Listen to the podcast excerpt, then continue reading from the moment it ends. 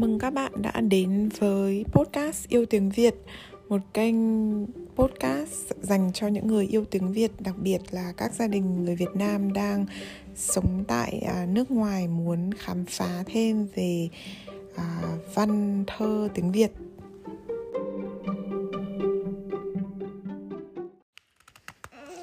Hôm nay mình đọc truyện sự tích trầu cao an nhá.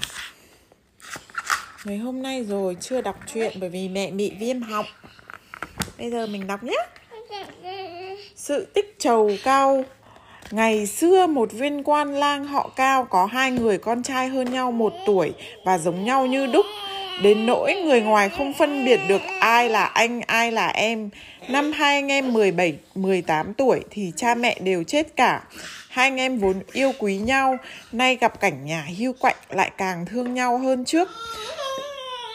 Không còn được cha mẹ dạy dỗ nữa, hai anh em đến xin học ông đạo sĩ họ Lưu. Hai anh em học hành chăm chỉ lại đứng đắn nên được thầy yêu như con. Ông Lưu có một con gái từng chừng 16 17, nhan sắc tươi giòn, con gái không con gái trong vùng không người nào sánh kịp. Trông thấy hai anh em họ cao vừa đẹp vừa hiền, người con gái sinh lòng yêu mến, muốn kén người anh làm chồng, nhưng không biết người nào là anh, người nào là em. Một hôm, nhân nhà nấu cháo, người con gái múc một bát cháo mời hai người ăn. Thấy một người lễ phép mời người kia ăn, người con gái mới nhận ra được ai là anh, ai là em. Sau đó, người con gái nói với cha mẹ cho phép mình lấy người anh làm chồng. Từ khi người anh có vợ thì tình thương yêu giữa hai anh em không được thắm thiết như trước nữa. Người em rất buồn nhưng người anh vô tình không để ý. Một hôm hai anh em cùng lên nương, tối mịt mới về. Người em vào nhà trước, chàng bước chân qua Chàng vừa bước chân qua ngưỡng cửa thì người chị dâu ở trong buồng chạy ra, lầm chàng là chồng mình ôm chầm lấy. Người em liền kêu lên, cả hai đều xấu hổ. Giữa lúc ấy, người anh cũng vừa bước vào nhà. Từ đấy, người anh nghi em có tình ý với vợ mình lại càng hững hờ với em. Một buổi chiều, anh chị đều đi vắng cả. Người em ngồi một mình nhìn ra khu rừng xa xa, cảm thấy cô đơn quá lại càng buồn tủi, vùng đứng dậy ra đi. Chàng đi đi mãi đến khi rừng phía trước mặt Đến khu rừng phía trước mặt Rồi theo đường mòn đi thẳng vào rừng âm u. Trời bắt đầu tối. Trăng đã lên mà chàng vẫn cứ đi Đi đến một con suối rộng Nước sâu và xanh biếc. Chàng không lội qua được Đành ngồi nghỉ ven bờ Chàng khóc thổn thức tiếng suối reo vang át cả tiếng khóc của chàng. Đêm mỗi lúc một khuya, sương xuống mỗi lúc một nhiều, sương lạnh thấm dần vào da thịt chàng. Chàng chết mà vẫn ngồi chơ chơ biến thành một tảng đá. Người, người anh về nhà không thấy em đâu, lẳng lặng đi tìm, không nói cho vợ biết. Theo con đường mòn vào rừng chàng đi mãi, đi mãi và sau cũng đến con suối nước xanh biếc đang chảy cuồn cuộn dưới ánh trăng vàng. Chàng không thể lội qua được, đành ngồi bên bờ suối tựa mình vào tảng đá. Chàng có ngờ đâu tảng đá ấy chính là em mình. Sương vẫn xuống đều, sương lạnh rơi lã chã từ cành lá xuống, thấm dần vào da thịt chàng.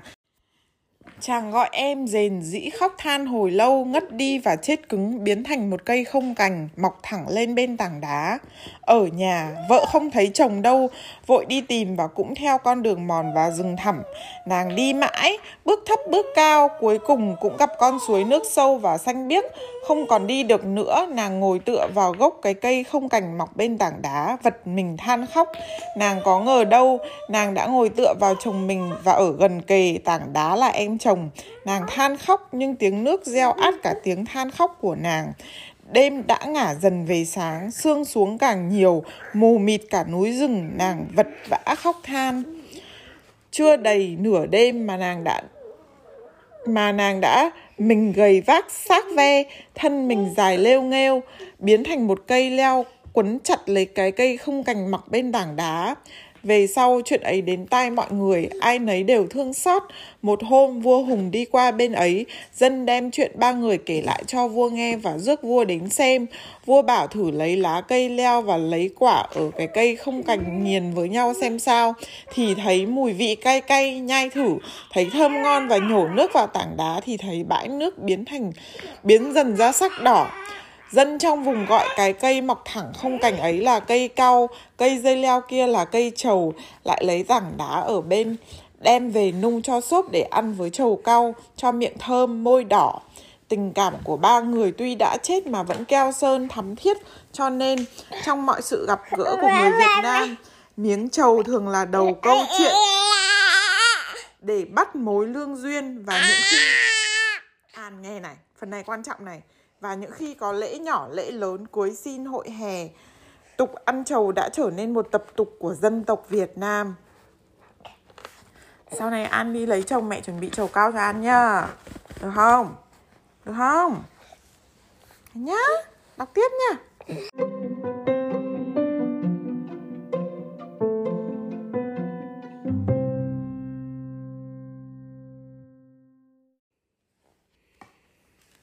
Hôm nay bây giờ mình nghe chuyện Thầy bói xem voi nhá. Đây là chuyện kể thành ngữ Cũng của nhà xuất bản Kim Đồng. Để xem xem hôm nay An học thành câu thành ngữ gì nhá. Mấy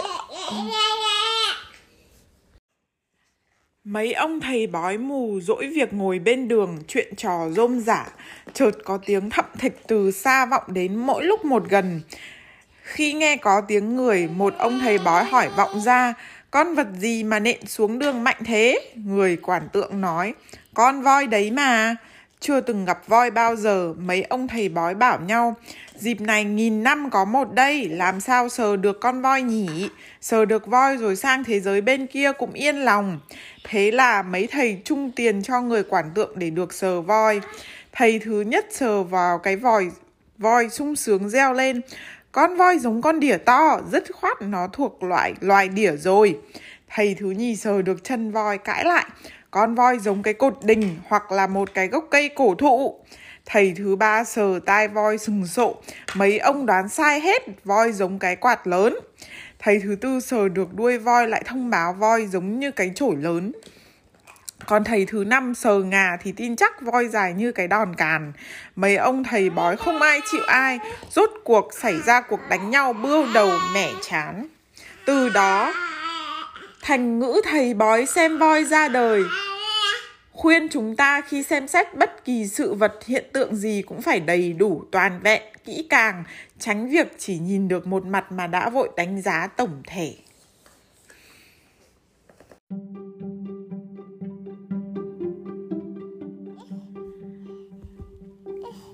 Cảm ơn các bạn đã cùng theo dõi tập 17 của podcast Yêu Tiếng Việt. Hẹn gặp lại các bạn vào các tập tiếp theo.